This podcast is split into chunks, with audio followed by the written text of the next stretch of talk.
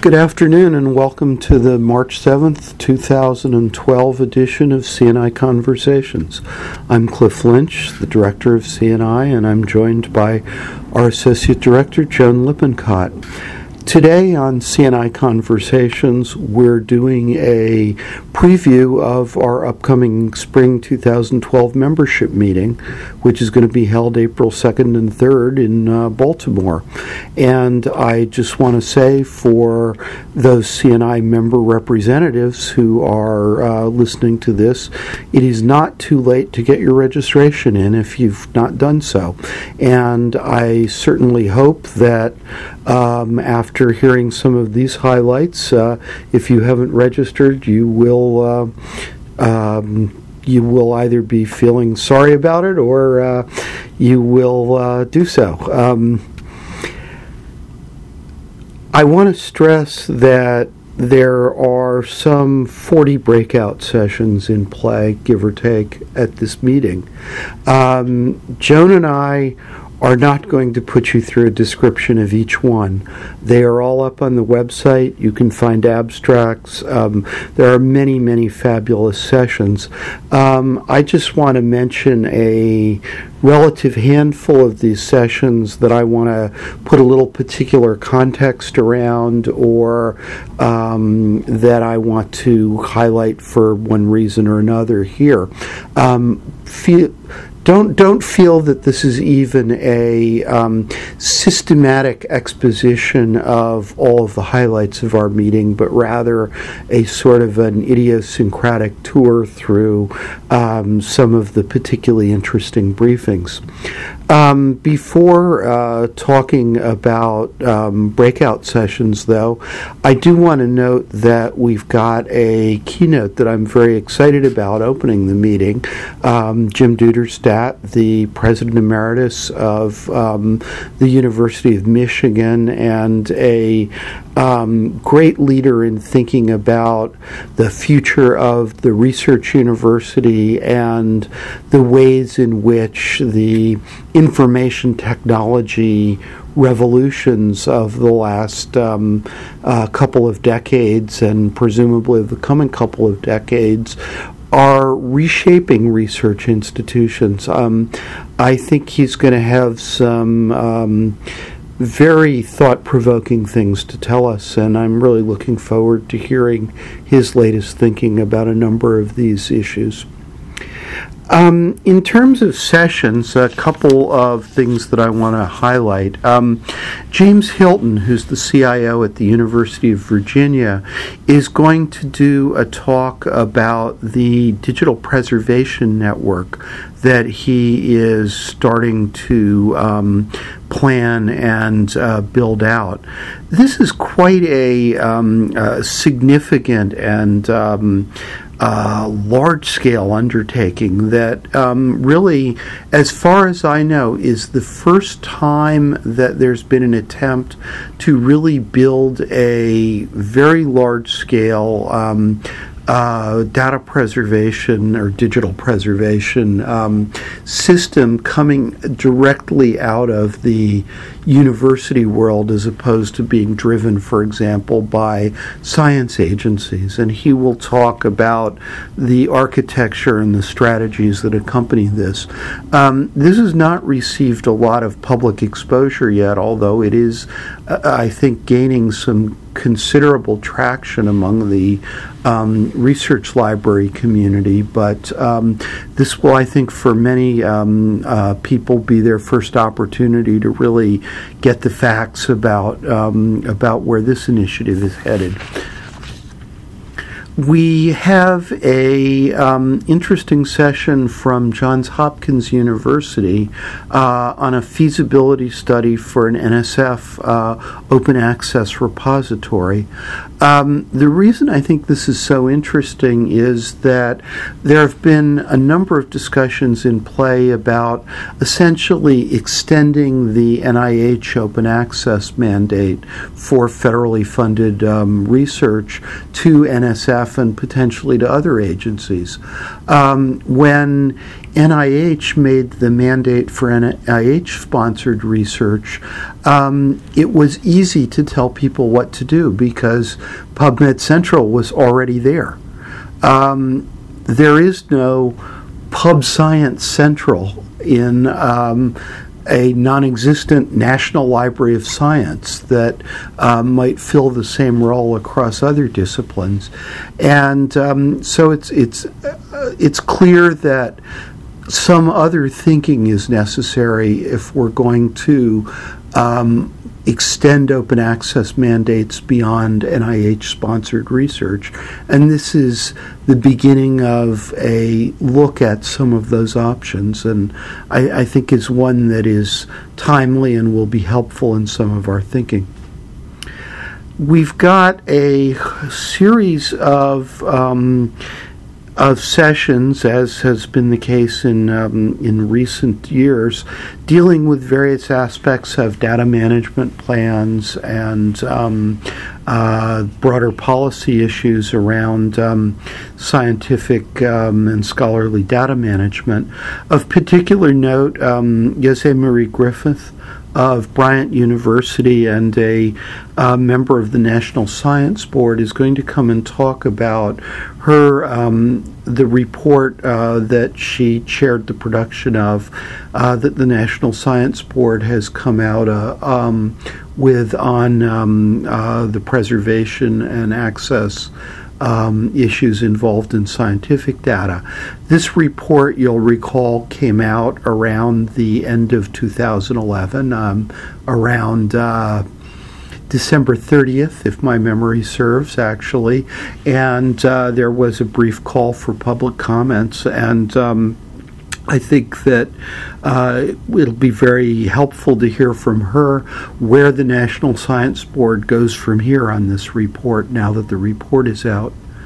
Um, I have a few other sessions uh, that I want to just mention in the data theme. Um, one is an update on the multi institutional project to develop a data management planning tool. Uh, this is an interactive tool that you can give to um, prospective uh, principal investigators who are preparing data management plans as part of grant submissions and that can be tailored to some of the specific offerings at different institutions. Um, uh, we saw an earlier presentation on the beginning phases of this at a previous meeting, and um, now this work has moved ahead substantially. Um, I think this will be of wide interest to institutions looking at strategies for um, how to better support uh, their researchers in preparing grant applications. And one other I'll just mention because I'm going to be doing it myself is um, there'll be a session giving a brief um, introduction and update to the activities of the National Academy's uh, Board on Research Data and Information, which I have just, as of the beginning of this year, taken over a term as uh, co chair of. Um, so, um, uh, those who are interested in that um, can uh, find out about what we're up to on the board. I'm going to turn it over to uh, Joan at this point, and I want to be clear, by the way, that even in the data management area, I haven't given you a comprehensive tour. There's so, considerably more there, some of which I'll come back to later. But I do want to turn this over to Joan at this point to highlight um, a few sessions that uh, I think um, she is uh, as excited as I am about. Thanks, Cliff.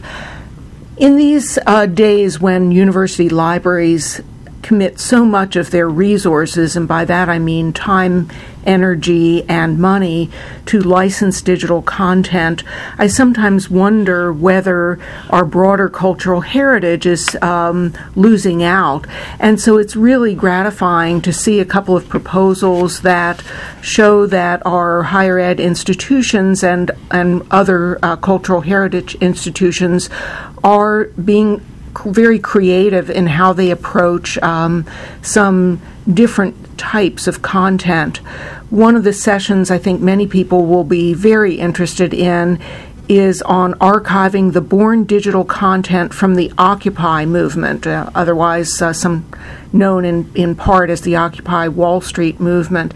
And it's a really interesting group of presenters for this session, including Howard Besser and David Millman from NYU, and also Sharon Leon from the uh, Roy Rosenzweig Center for History and New Media at George Mason University, and Kristine Hanna from the Internet Archive. We'll hear a variety of perspectives and get up to date on what they're doing to um, preserve some of this compelling content. A session that should really be fun will be the University of California Santa Cruz session on building the Grateful Dead archive online. And Ginny Steele, the university librarian, and Robin Chandler will be presenting in that session. And so, not only will the digital library for the Grateful Dead include um, a lot of posters, uh, fan mail, business records, photographs, uh, audio, oral histories, and interviews, and uh, and some artifacts, some physical artifacts. But in addition, they're going to be developing a strategy for collecting resources from the crowd, from the general public, and so they'll discussing they'll discuss how they intend to approach uh, that. So I think uh, Grateful Dead fans, uh, this is a must uh, must view. On a more serious note, many of us have benefited from the studies undertaken by Ithaka S+R on faculty use of libraries, research materials, scholarly journals, databases, and other resources uh, in the digital environment, and how they uh, view the relative importance of various types of library collections and services. Um, in a recent study, which will be presented by Jennifer Rutner and Roger Schonfeld, they'll describe their initiative um, that's called Research Support Services for Scholars, and they're doing one initially in history and one in chemistry. The session at CNI will report on findings from interviews with 40 academic historians and 20 research support professionals who work with them. And I think that we'll all uh, learn some things and bring some new perspectives from our work from their study. I also want to mention two stellar sessions on teaching and learning. We have two of what I think of as some of the best presenters on teaching, learning, and technology at this conference. Gardner Campbell, who's currently at Virginia Tech, is going to do a session on networks and the paradox of the active learner. And he's been teaching a course actually at three institutions on the development of information and communications technology from the onset from Memex to YouTube. So they start by reading Vannevar Bush and end with readings uh, from Tim Berners Lee. They, he has taught this um, course with undergraduates, graduate students, and even faculty and staff. And we'll find out about how he's approaching this topic, um, design of the uh, sessions and what outcomes and lessons he's learned uh, from these various audiences. And finally, our closing keynote will be by Phil Long, who is currently Professor of Innovation and Educational Technology in the School of Information Technology and Electrical Engineering um, at the University of Queensland in Australia. And many of you know Phil from his uh, long term uh, uh, positions at MIT. Phil is going to give us a really wide ranging talk on the underpinnings of uh, data. Uh, uh, from neuroscience, cognition, and memory research, and how that informs how we approach pedagogy and teaching and learning today. He's going to tackle such topics as lectures, um, collaboration, um, the kinds of learning environments that we are developing for our students today, and also he'll address some of the new massive online courses. Uh, it should be a really exciting presentation covering a lot of ground, and we'll look forward to hearing his presentation and having an opportunity to have a dialogue with him uh, during the discussion afterwards. So I think this is going to be a terrific meeting, and I look forward to seeing you there. Back to Cliff. Thanks, Joan. Um, I'm just going to mention a couple of uh, final sessions. Um, one of the conversations that's been happening at CNI over the last couple of years is how we essentially pay for storage across time or how we budget it. And um, those of you who've been attending our meetings or following some of the um, video and other materials we've put out will recall a presentation from Serge Goldstein at Princeton about their service and uh, a very detailed look at the issues here by uh, David Rosenthal um, in recent meetings. Um, this time we're going to have um, Steve Abrams um, from the California Digital Library fill us in on some of the analysis and work that they've been doing on developing a prepaid model for long term preservation. Um, one of the things that I worry about from time to time as I look at a universe where most of the material is available now under site license but through institutions is what happens to people who don't have an institution?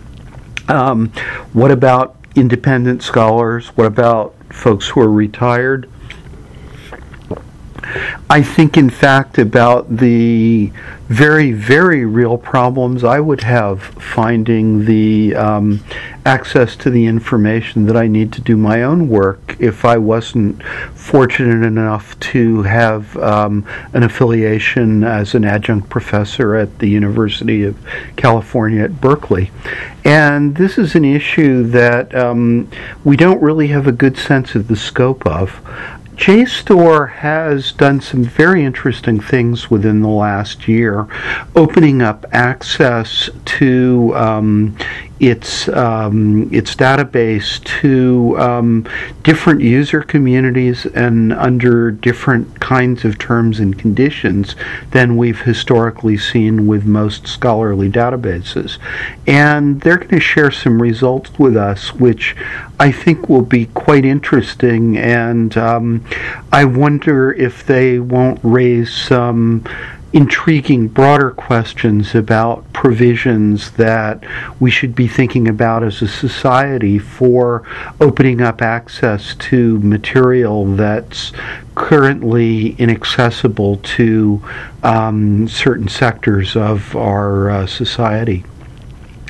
The last um, session that I want to mention, and I, I want to mention it in part because uh, people may want to do a little advanced reading, is a, um, a breakout that David Weinberger from Harvard University, um, Harvard University's Berkman Center, has agreed to do. Um, David was coming as part of a team to talk about the uh, work that's being done on the platform that is going to underlie the Digital Public Library of America effort. And um, he's recently written a very interesting book called Too Big to Know about the nature of knowledge in the networked environment. Um, some of you may have read it. Um, I think it's quite an interesting read.